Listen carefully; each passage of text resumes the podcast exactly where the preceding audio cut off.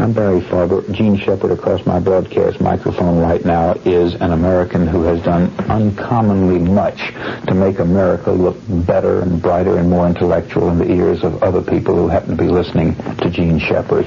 He's a, I take great pride in knowing Jean Shepherd. I meet people who say, gee, you, do you really know Jean Shepherd? I say, yes, yes, I really do. And there is no groupie chasing any rock star who could possibly give me more pleasure than somebody intelligent, an ambassador perhaps, a captain of industry, a war hero, even astronauts who can't believe that I have achieved the distinction of actually knowing Jean Shepherd. Well, a lot of people know him from his broadcasts, from his books, from his appearances, and I know him at close range. I shared an office with him, and the one thing that interests people who love Jean Shepherd most when I tell them is this. This knocks them out every time.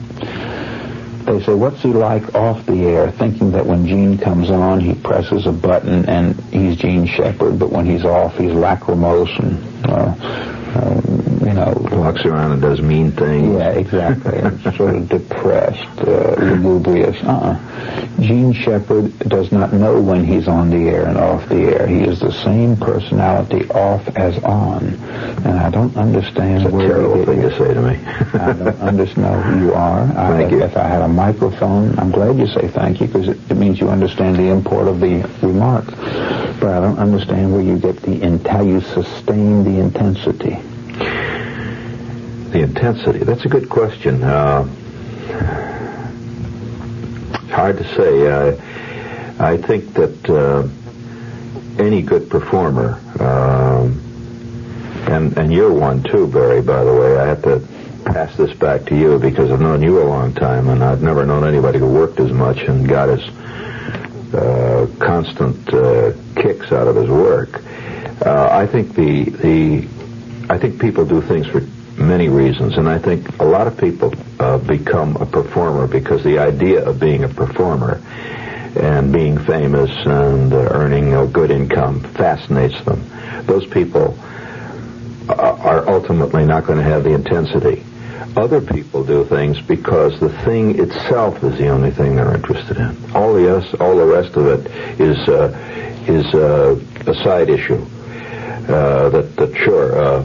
A, a great actor acts because he, he he's intensely involved in acting, so he makes a half a million dollars a picture. But often he's not even interested in that. Would do it for nothing. I remember when John F. Kennedy was killed. You and I worked for the same radio station. We shared the same office. Yeah. They had these stupid little divisions and partitions. I think they cost a dollar ninety-eight cents per square kilometer for You know, you get them at F.W. Grant's and you plug them in the floor. yeah. Yeah. And I remember hearing that we were preempted. Now they've got smaller offices. Go ahead. I remember hearing that we were preempted. When John F. Kennedy was assassinated, we did not have to go on the air that Friday night. And I said, thank God I couldn't talk to my next of kin without breaking up, much less go on the air. And I remember you came into the office angry on November 22nd, 1963. You said, how do you like this? For the first time in ages, we have something to talk about and they won't let us talk. You know, well, that's often the case in broadcasting. uh, I remember that very well that night. You know, I was playing a college that night, too. I was playing uh, North Jersey, North Central College, North Jersey College, anyway, right across the river, and that was some night. But uh, intensity, Barry, uh, when you bring it up uh, technically, I think intensity means involvement. If you're involved in your work, you have intensity. If you're involved in saying something, you want to do this, there is intensity. It's like uh, if, if you find that that uh, you're, it's like being a ball player. You you've been an athlete. Now now I played ball, and I You always played real ball. You played baseball. yeah, well, I, I played ball. Well, of course, you were a wrestler, and you know that, that a wrestler, uh, a, a, a competitive wrestler, that that, that intensity and, and, and concentration uh, and motivation, involvement is all one. And the guy that lacks one of those elements is not going to win. He may have fantastic physical uh, conditioning. But in baseball, it's the same way. Uh, a, a person with great involvement is is uh, he he may not win, but he's going to be awful tough to beat. because he, he just never stops. Uh, Pete Rose of the Cincinnati Reds is an example of that. Rose, is, he doesn't have outstanding physical characteristics, but he's one of the most lethal ball players that have played in modern times. Uh, then, there, then you see you see other people with great physical characteristics that don't have the involvement, and they're in and out performers. Richie Allen, when he's when he's on, he's unbelievable. When he's not, he makes you look like uh, he makes you feel like you were playing in a Class D league, which he should be on those nights. But intensity is a constant thing. It's a difficult thing to explain, Barry, and I, I, I look forward every day to doing my show and to writing. When I write, I look forward to it. I don't dread it. I don't say to myself, oh, what a drag. I've got to do this again. We have here on the broadcast table a document entitled That Great Inverted Bowl of Darkness by Jean Shepherd. It's a teleplay, which is going to be done on uh, the public broadcasting system this year. It's a big uh, series of American playwright uh, productions that are funded by a big grant. It's a play, Barry. Do you want to read the first page? Can we take the audience backstage? Uh, yeah, read the first page. Television this, plays on this radio. Television play. Let's teleplay. Let's see who can propel better pictures, television or radio. A dark, rainy highway somewhere in the United States. In the distance, two bright headlights rush toward the camera. The sound of the car gets louder and louder.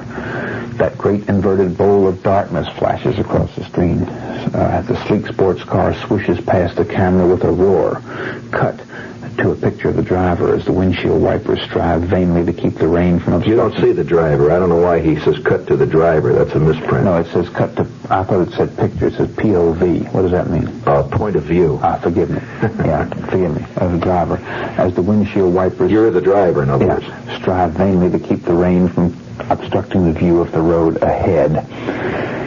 Camera zooms into speedometer, which starts to climb towards 75 miles an hour. Camera from hood of the car zooms past the wipers. It's night. Yeah, to find the narrator peering out into the darkness. As a large truck roars past in the darkness, the car speeds up to a faster speed. Cut to point of view, looking out at the wet highway, speeding past. All of a sudden, two lights appear, bearing down directly in front of the car. There's a tremendous squeal as the car swerves to miss the oncoming car. As the lights rush up to fill the screen, a large explosion wipes the screen to black. S- silence.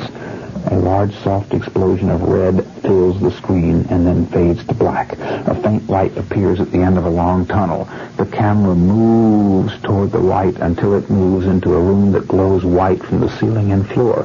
Filling the room are rack after rack of film cans stored stretching into infinity. The camera slowly moves past the film cans, all marked with social security numbers. In other words, he's in heaven. And heaven is an infinite film library. We will rejoin in heaven. First, WOR, New York. I'm Barry Farber. Jean Shepherd, I don't even want to spoil your train of thought. We were talking about your play being all of a sudden, before the credits have even finished flashing on the screen, in heaven, which is... Well, you don't know all whether it's heaven. It, it, you have to assume that because the narrator then comes in and says in a, in a curious, desperate voice, you can read that narrator's line down there. Where is St. Peter? no, he doesn't shout. He says, what? Why St. Peter? Where's St. Be a director. What? Where's St. Peter? I never had the idea it was dark. It's dark. Maybe I'm... No, couldn't be. It goes on forever and ever. Film cans. See, it just goes for infinity. Millions of cans. Billions, trillions. It stretches out into eternity. I never expected this. I never thought...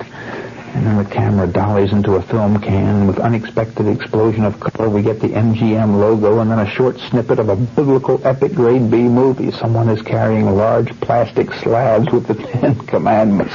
It quickly disappears and the camera continues its truck past the film cans. Narrator. Look at that. Uh, isn't that the late, late movie? well, I'm not going to do this play on the air because I'm going to wait for PBS to do it, but it's... Uh, I'm very, very excited about it because it's a, it's something that has been in the works for some time, and when uh, they accepted it, it was quite an honor because uh, there's other American playwrights that uh, they're considering works of uh, people who, uh, you know, famed Broadway writers, and and uh, it's an interesting experience, and I'm going I can hardly wait to see it on the screen. because it's uh, it's an attempt to use the medium in a way that hasn't often been used. I think. You know, there are stories of yours which are obviously composites and allegories and fantasies and recollections that you don't even say are true, but I believe them. Oh well, I hope uh, everybody's supposed to see when when you're reading a, a, good novel, Barry, or good, uh, watching a good play. Uh, it is requisite that the audience should not suspend belief, but thoroughly believe. In other words, you, you, you plunge into the world of that character or that uh, play, uh, and it is true. It is true. All right, but my point was but if it's literally true, that's something else. There's only one story you told. Forgive me. Just uh, let's just leave a moment of uncharacteristic silence on radio right here, because I want to write down a couple of words. Shep recruited as aerodynamic expert. I'll get to that story a little bit later on. Anyhow, one story you tell is truth which I can't well, believe. I've told many stories that are true. I know, but there's one story that you tell as a truth, which I, I cannot believe. Okay. I want to get to that. We can get back to that great inverted bowl of darkness. I don't mind giving the audience a preview. you tell a story that's literally too good to be true.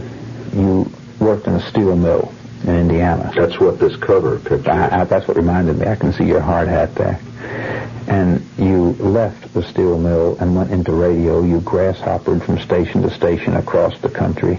You wound up at the major radio station in the major city of the United States.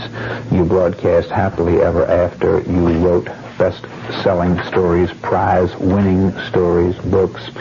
You made appearances and you became an international figure. You scuba dived uh, south of Eilat from Israel to Jordan to Egypt without ever coming up for air, and I think he even ventured into Saudi Arabia. Right? We landed, yeah, we landed on the beach in, in in in Egypt. I don't want to go into that. Right. There's one story you tell is that once upon a time you came back with a television crew 25 years after you had worked in that same steel mill. That's right, as a teenager. Yeah. That's correct. 25 years later, and you saw while you were there filming a guy who knew you from 25 Well, he came up to me. It was funny. Well, you know, when you go into the mill, uh, there are certain safety, national safety regulations.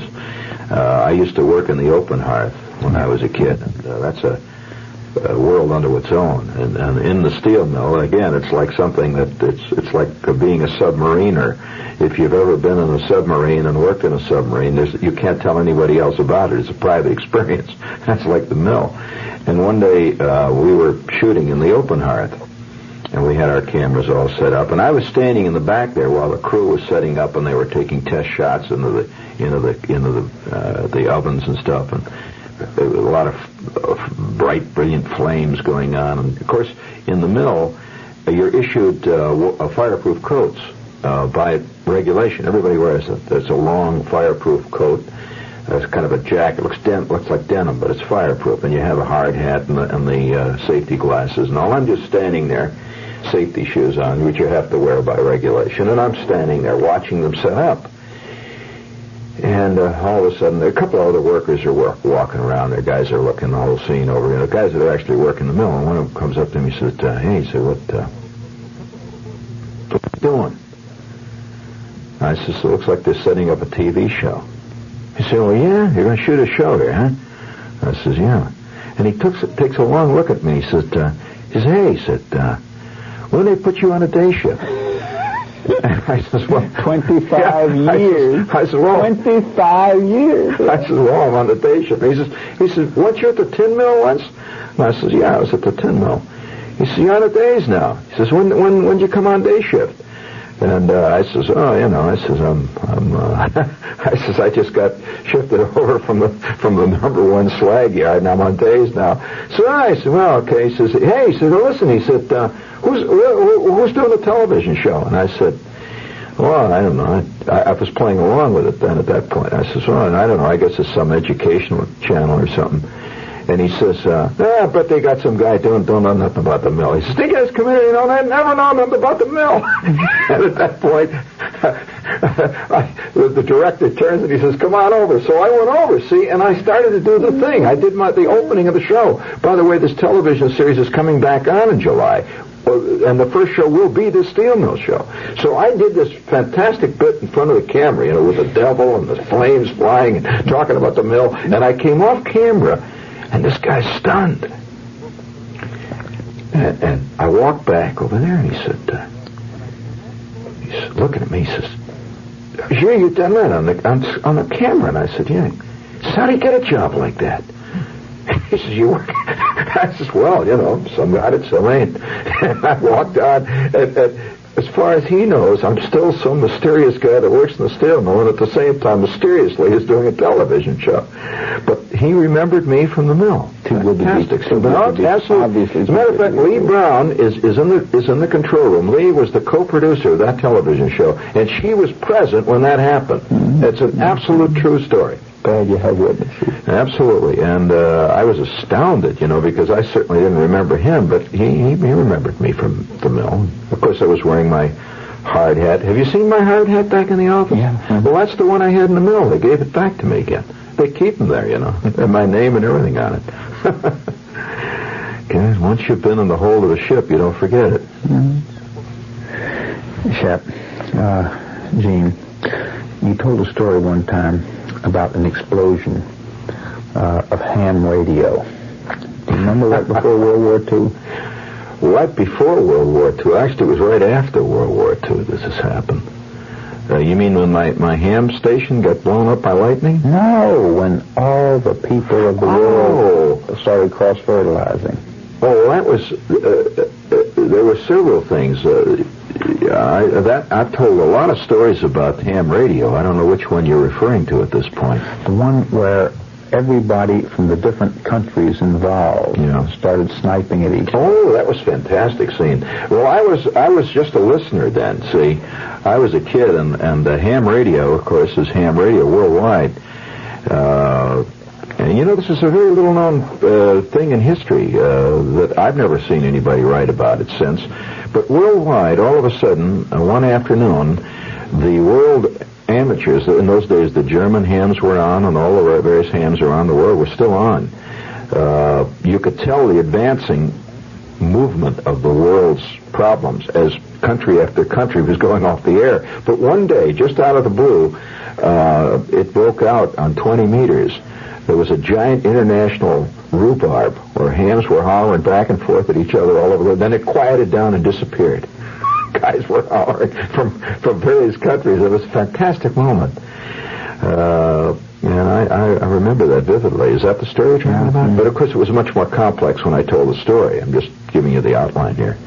When you were telling stories, not for 45 minutes at a time, but for five and a half hours at a time, all by yourself with no guest to feed off of and bounce off of and play with, did you ever just run out of things to report?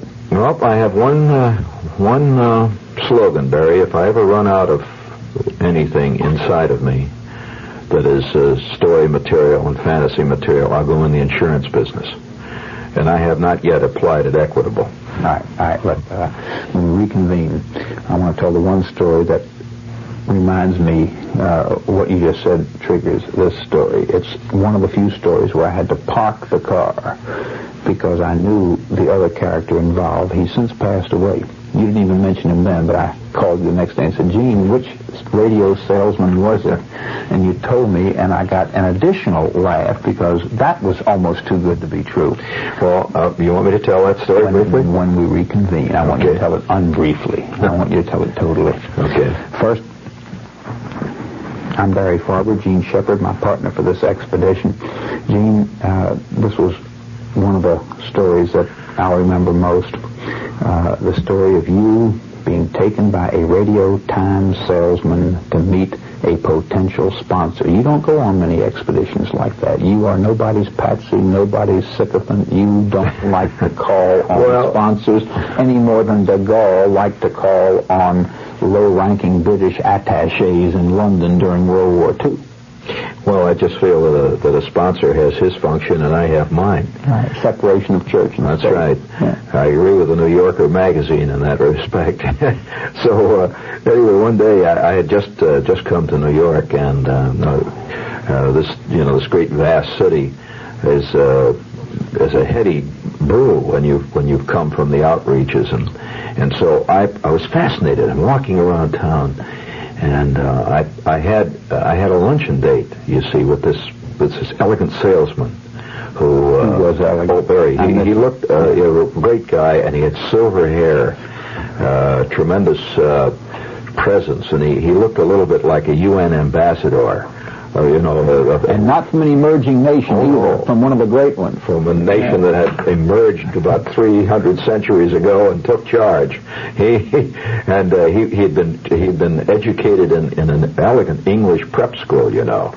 Did you know that about him? Yes, he was, and uh, he very elegant man. He looked like a like the kind of man that plays uh, uh, the banker in a Class A movie starring Richard Burton, and tremendous. Had wavy silver hair and beautifully cut suits. The kind of guy who made you feel like your necktie wasn't on right. Yeah, and, and a very, very elegant man, and he had this, this, the ease of a man who is elegant and knows he is. And so, on this day, I had lunch, a lunch date with him, so I was a little early.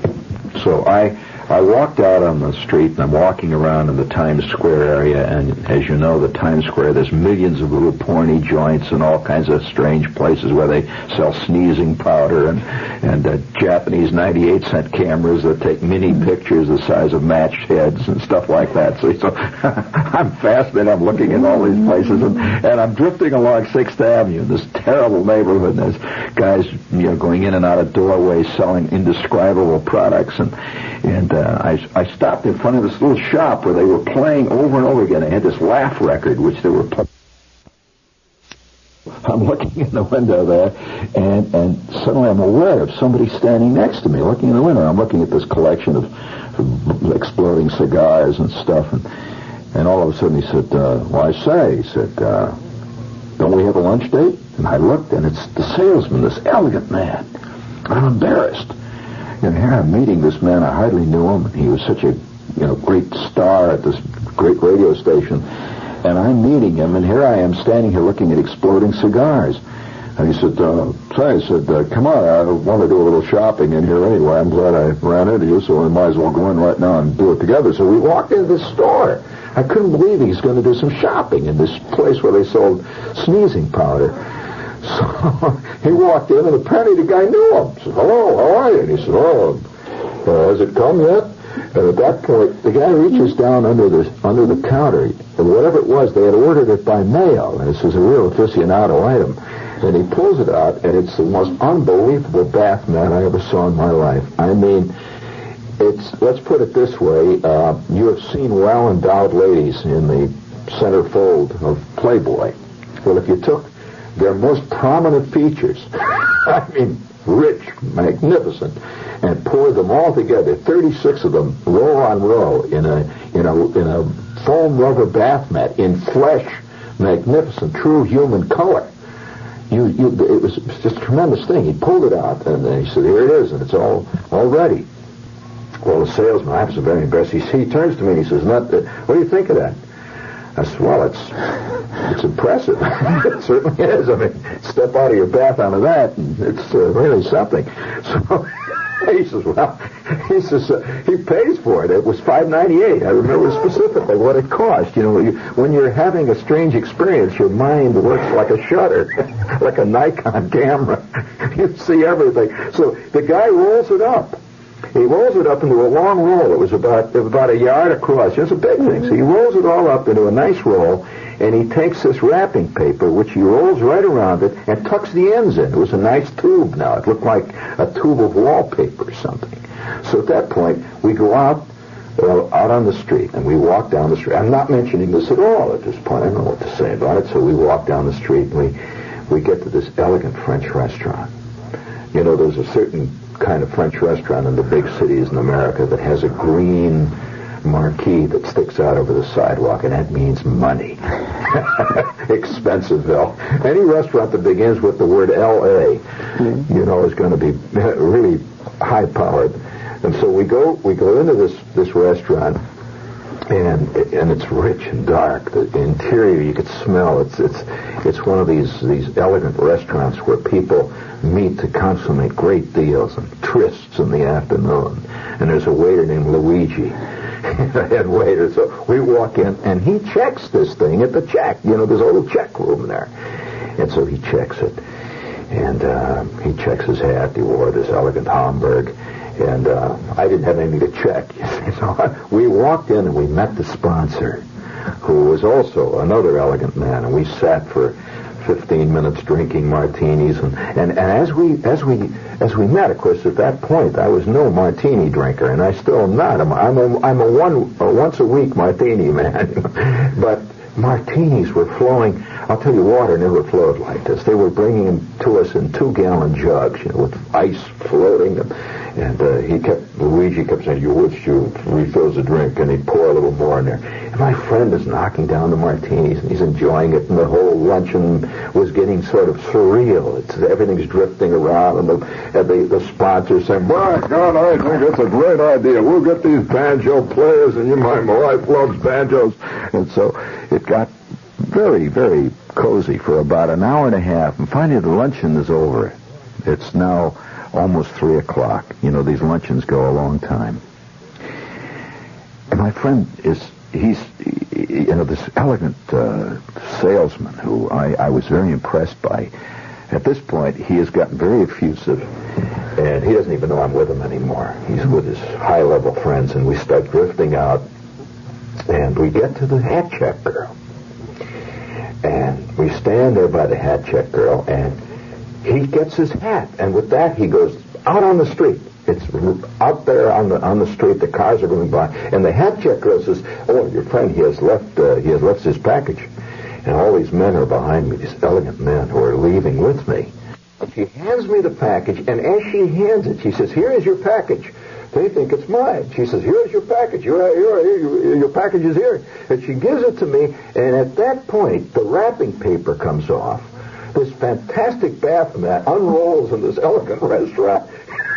and here I am standing with a with a with a five foot by thirty six inch gigantic bath mat, on, and I couldn't roll it up. It, as I rolled it up, it kept springing out, and these people are all looking at me.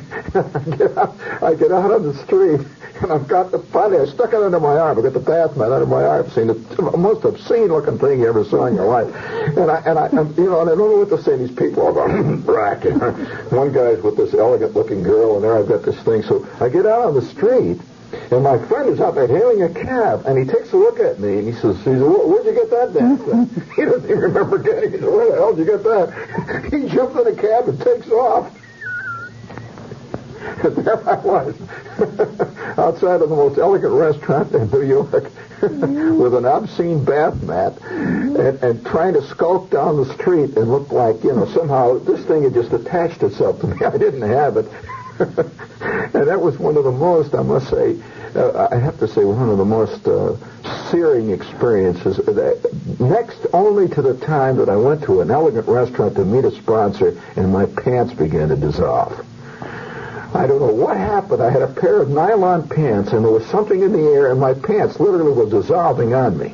Wait, this reminds me of another story you told on the air one time where you went to do a voiceover at a big advertising agency, full of the kind of elegant uh, uh, advertising guy you were just talking about.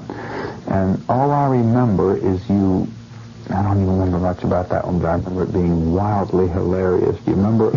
Uh, uh, does this ring a bell? Well, I've done a couple of shows on that. Uh, I remember being in a voiceover. Yeah, yeah, yeah. And all the famous men, all the famous actors in New York were all sitting there, all of us sitting in a line, and the director came out, and I, you know, I'm very impressed. All these elegant actors, uh, Broadway actors. You know, a lot of people don't know that Broadway actors and film actors are all doing commercials uh, without any name credit. They do voices and things. There's a lot of money in that. And so I'm sitting with all these guys, and uh, I don't know what the commercial's about to be.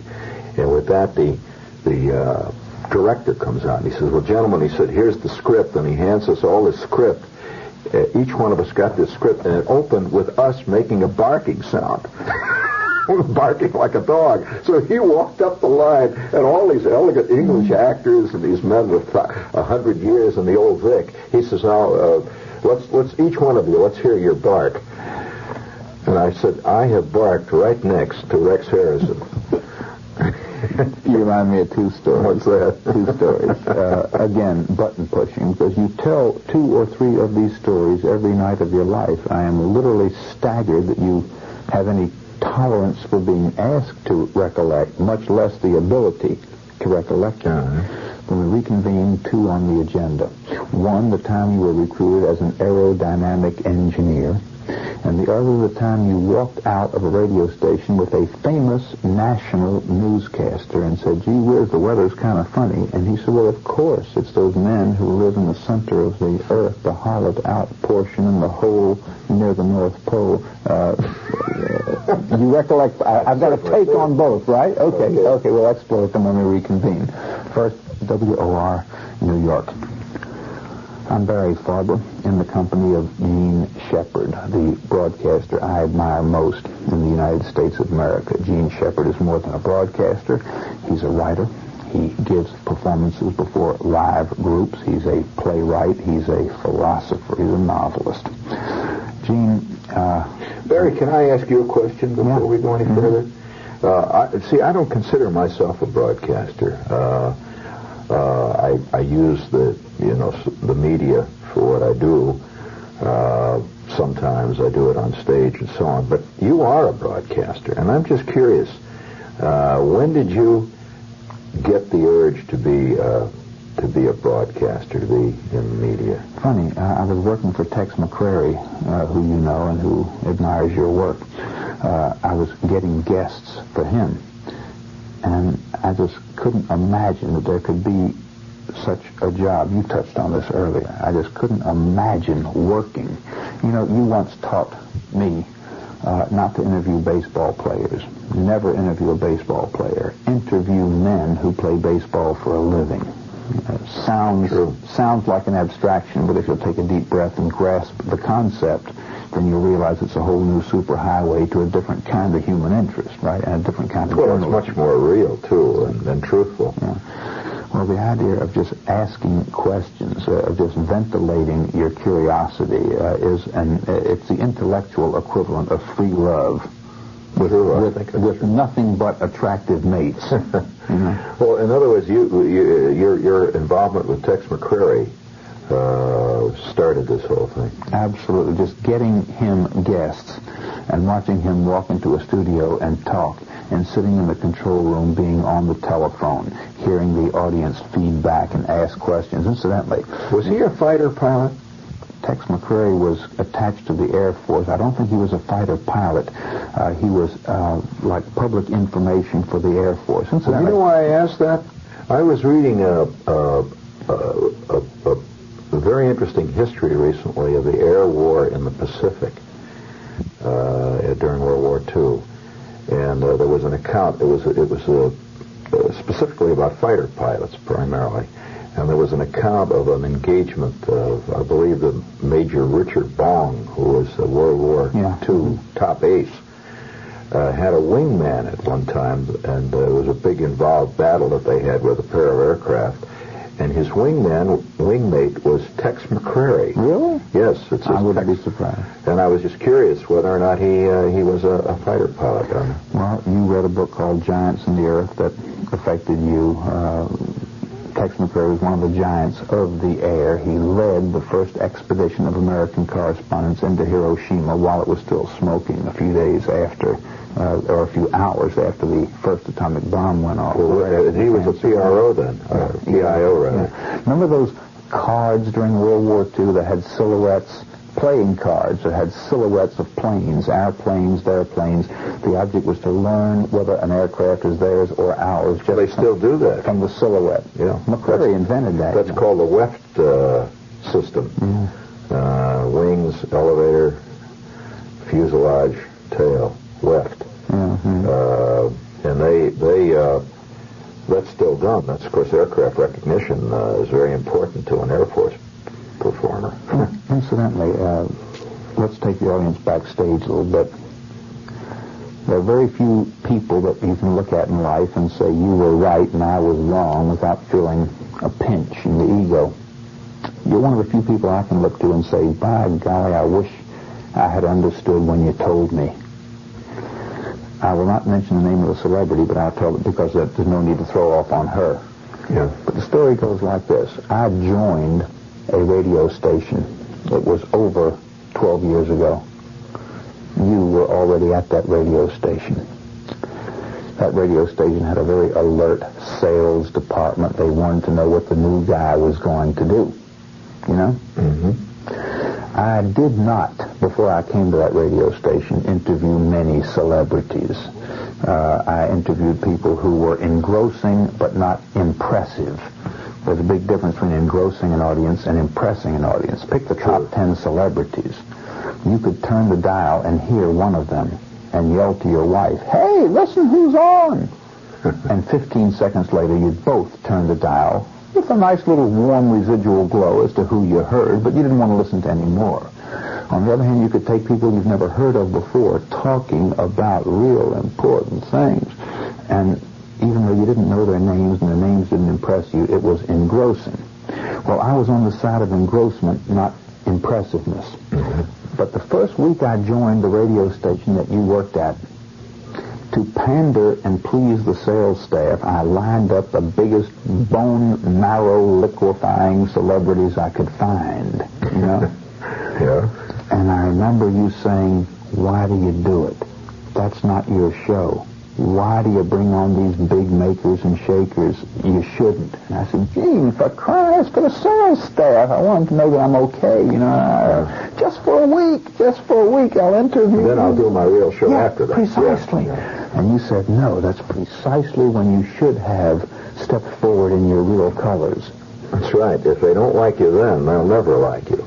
And uh, I think this is true of anybody in life. I think I think if you if you present uh, what you consider the most far out aspect of your personality right from the start, people are then going to be relieved when you become sane.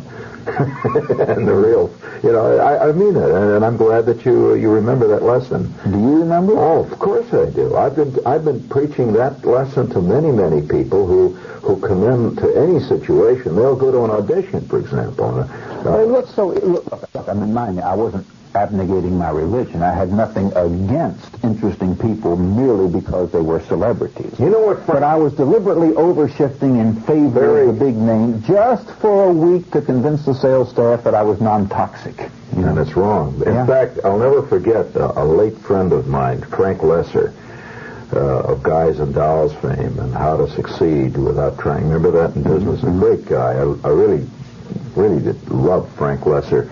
And one night, uh, Loesser and I were sitting in a theater, and he was auditioning people. And this was for a new musical he was about to do. It was later a fantastic success. As a matter of fact, it was How to Succeed. So we're sitting in the in the the darkened theater, seeing these these people are coming up, and I was doing a lot of Broadway acting and performing in those days, and uh, so I'm sitting with him, Frank. Uh, I'm just sitting next to him. We're talking, and and uh, we'd had lunch, and and these kids were going up and seeing this stuff. See, and Frank says, "God," he turns to me, he says, "You know, every last one of these has come up here, uh, and they've looked." in the in the library for something they think Frank Loesser is going to like. They always try to cater to his ego by singing a Frank Loesser tune and all that. So he stopped one in the middle and says, "Now wait a minute." And the kid is up there singing something from from Guys and Dolls. He says, "Hold on a minute now." The kid stopped. He says, "Come on down here." And the kid walked, and he's scared. He thinks either he's going to get thrown out of the theater, or he's going to get the job. So he walks, and he says, "What, what, Mr. Loesser?" He says, "Look." He says, I've heard that song 12,000 times. And he says, I've heard it sung by the biggest names on Broadway. Why do you sing that? He says, why did you bring something that I never heard before? Kid says, well, uh, uh, he says, look, come on back tomorrow and bring back what you like to sing. And to me, this is a very important lesson, and uh, I, I've always applied it in my work, really. And I'm glad you remember that lesson, Barry, because you have followed it. And- Well, if I had it to do again, and if the five most thunderous big names in the world said, Barry, you don't know me, I know that you're starting a new challenge, and I'd like to join you in your first few days. I'd say thanks uh, later on sometime. Uh, yeah, I think I think first of all, I think most big names are thunderous bores. Uh, not because uh, not because they are a big name, but often because they're a big name. In fact, often a, a person who gets to be a, a, great celebrity has answered questions so many times it's like rote. Help me out here. I knew there were two stories I wanted to get from you before we parted company. One is about the newscaster who told you about the hollow space in the earth. That I remember. There was another one I posed at you at the same time I posed that one. I forgot what it is momentarily. Well, Lord, I'll tell you that story about that. You know, wait, wait. we'll be right back. I, I, yeah, precisely. Thank you. First, Jean, tell me that story, and I'm going to be paying close attention. I hope uh, back onto my recollection flashes the other story that I asked you about. You're talking about the great newscaster. Yeah. You know, I think one of the things that our country has that sets it apart from a lot of others is we really believe there are experts. And uh, we, we really do, and they're being interviewed constantly on everything from uh, sex to uh, interspatial travel. We really believe people know about these things. And uh, I was no different. You know, I was a kid, and I had just gotten this job in a television. It was a television station, by the way. And they did this great network feed uh, every night. This famous, world famous newscaster uh, did a did a feed, and he had this tremendous voice, and he spoke with unbelievable authority.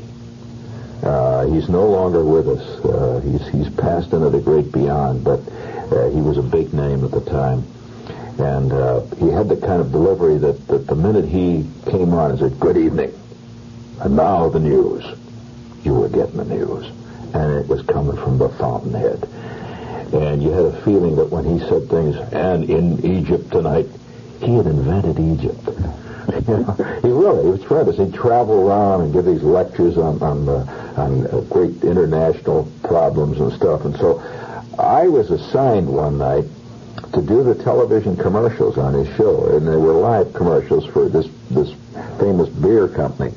So I'd auditioned and, and I was doing the commercials, and so he didn't deign even to talk to the announcers and people who worked on the show with him. He had a had a frock coat practically on his mind at all times, and he'd finish the the broadcast and, you know, there'd be pictures of us on the screen. You should see the pictures of the guys sitting around the news desk, you know, and the ticker tapes are going. And he'd finish the broadcast and he'd say, good. He'd say, his final, his final line was great. I'll use another name. He'd say, and so goes the world tonight. This is H.V. Grubbage signing off. Oh boy, I mean, it was not Kelton. No, it certainly wasn't Kaltenborn, but he had a he had a, that Kaltenborn-esque kind of delivery. It was certainly not Kaltenborn. At that point, one night, both of us were in the in the elevator at the same time, which usually didn't happen because I had to come on usually afterwards and do the commercial when he would leave another commercial. And but this night we were both in the elevator. Very impressed with the great man. And he said, uh, "Would you care to have a drink?" And I said, uh, I'd be very pleased to, sir. He said, well, let's go across the street over to Jimmy's, which was the elegant hangout all these top newscasters hung out in. So we go out into the street. I was about to have a great educational experience, which had never, you know, never, never occurred to me I would have that night. Here's a man who was a world-renowned expert in everything. I mean, you couldn't believe this man. He had his feet on the ground, you know, buried in the ground with roots walk out in the street, and it was a curious kind of a cold, clammy day in, in mid-July. It was a very odd day. It, felt like it was going to snow, some crazy thing like that. I said, gee, this is very interesting weather, very unusual weather for this time of year, don't you think? I was making conversation. Well, not really. Of course you know why this is. I said, no. Well, uh, are you familiar with the works of Professor H.G. Hardenborn? I says, why? no, not really. Wow. He says, I'd like to tell you that if you understood his works, you realize that uh, the entire center of the earth is occupied and is is uh, inhabited by beings who uh, at times can control the upper atmosphere through various uh, uranium deposits which are in the heart of the Earth. Of course, this is why the Earth, if you understand, is that we know that the Earth is has a heated core because of this uranium, and uh, these uh, beings are occasionally doing these things to the weather due to the fact that they resent the uh, the uh, despoiling of the atmosphere, which we are doing. And I said, "You mean there are people living under the ground?" Of course. Any man of intelligence understands the works of Professor H.G. Hossenschwaffen. And, uh, and, uh, and I said, really? There's people living under the ground?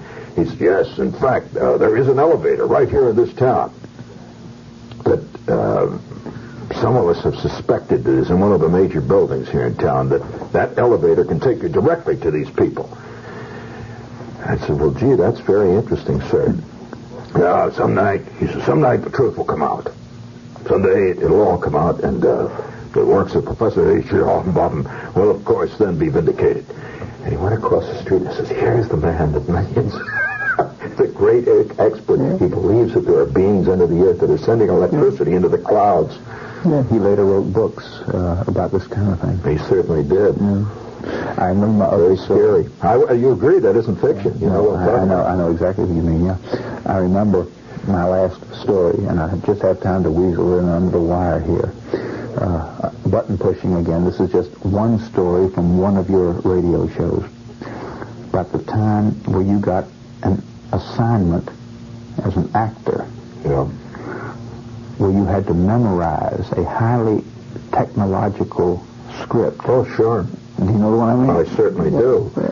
Uh, when I first came to town, of course, you understand that I'm, I, I was not, a, I have to repeat again, Barry, I was not a broadcaster. I was trained at a, uh, at a Midwestern classical theater school, and I came to town as an actor. I was brought to town by Leonard Sillman, really. Uh, New Faces on Broadway.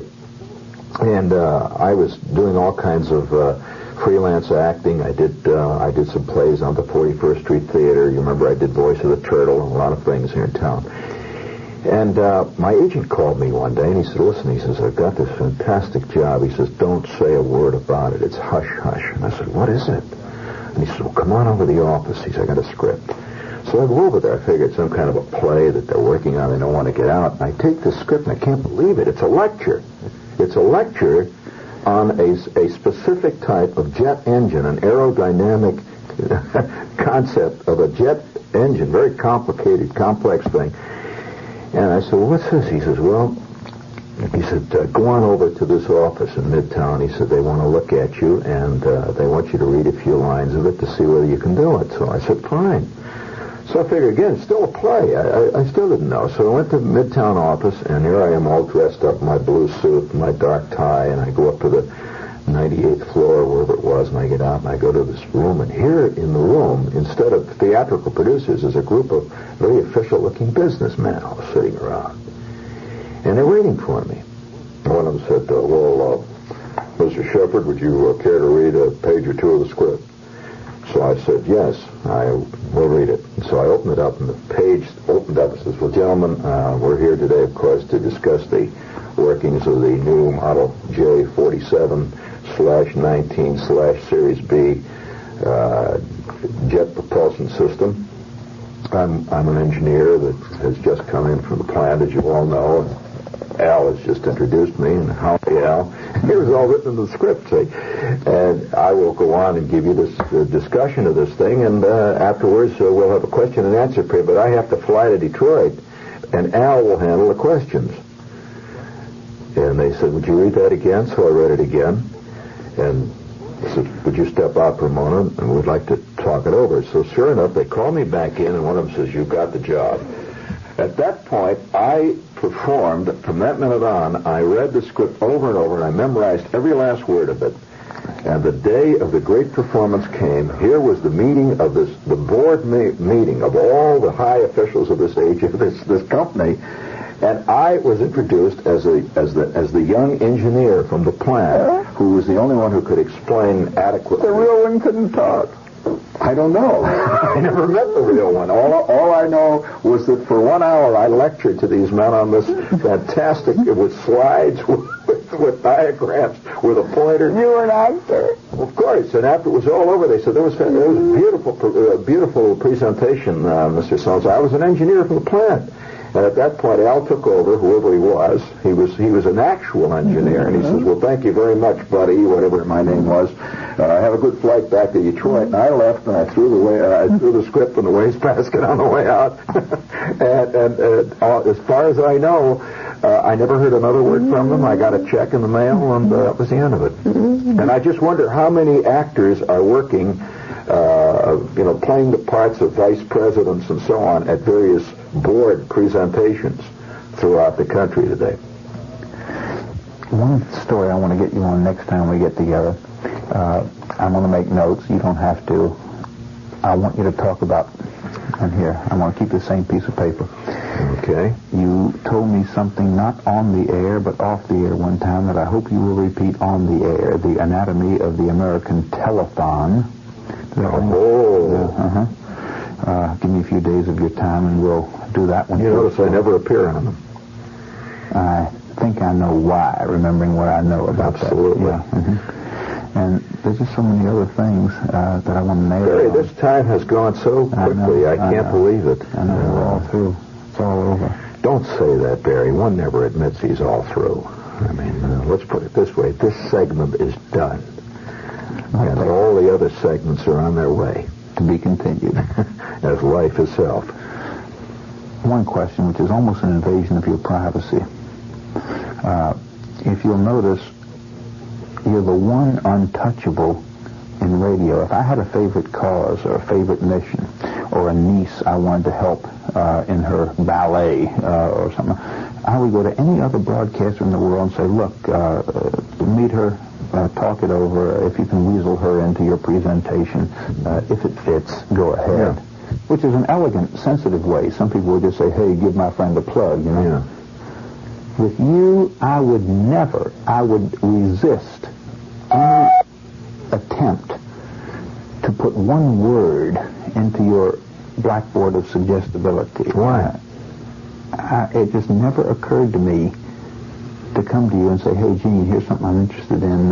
Here's a worthy cause. I just Oh. would consider it almost, I was taught never to touch a magnolia blossom. You know what happens if you touch a magnolia blossom? No idea. It turns brown. Who, you or the magnolia blossom? I never tried, but I, I know at least a magnolia. Really? blossom. Yes, That's fascinating. Uh, it would just never occur to me to try to say, hey, Jean, mention this or do this or help this. It's a worthy because Mm-hmm. I don't care how worthy the cause is. There's no cause as worthy as leaving Shepherd untrammeled uh, in his trajectory. Thank you very, very much for coming, and uh, Thank you for having me, Barry, and it's been, you know, as always, great. long may you enrich the air And likewise, and the books Thank the stage, and with the great inverted bowl of working on a great tap dance, too, Barry. Wait till I spring that on you. If my boss is clever, and if he's listening, then the next time I go in and ask for a raise, he can flatten me with a ray gun by standing up, narrowing his eyes, looking at me and saying, don't you believe in fringe benefits? How dare you ask, you ask for a raise? Don't you consort with Jean Shepherd? I mean, doesn't that mean anything? At which point I would shrivel and say, gee, Chief, I, I think you have a good point. That would there." be an incredible speech. Thank you, Barry. Thank been great. you very much. You've given me a big list, and I wish we could go on forever, and I hope we will. WOR, New York. Bore is...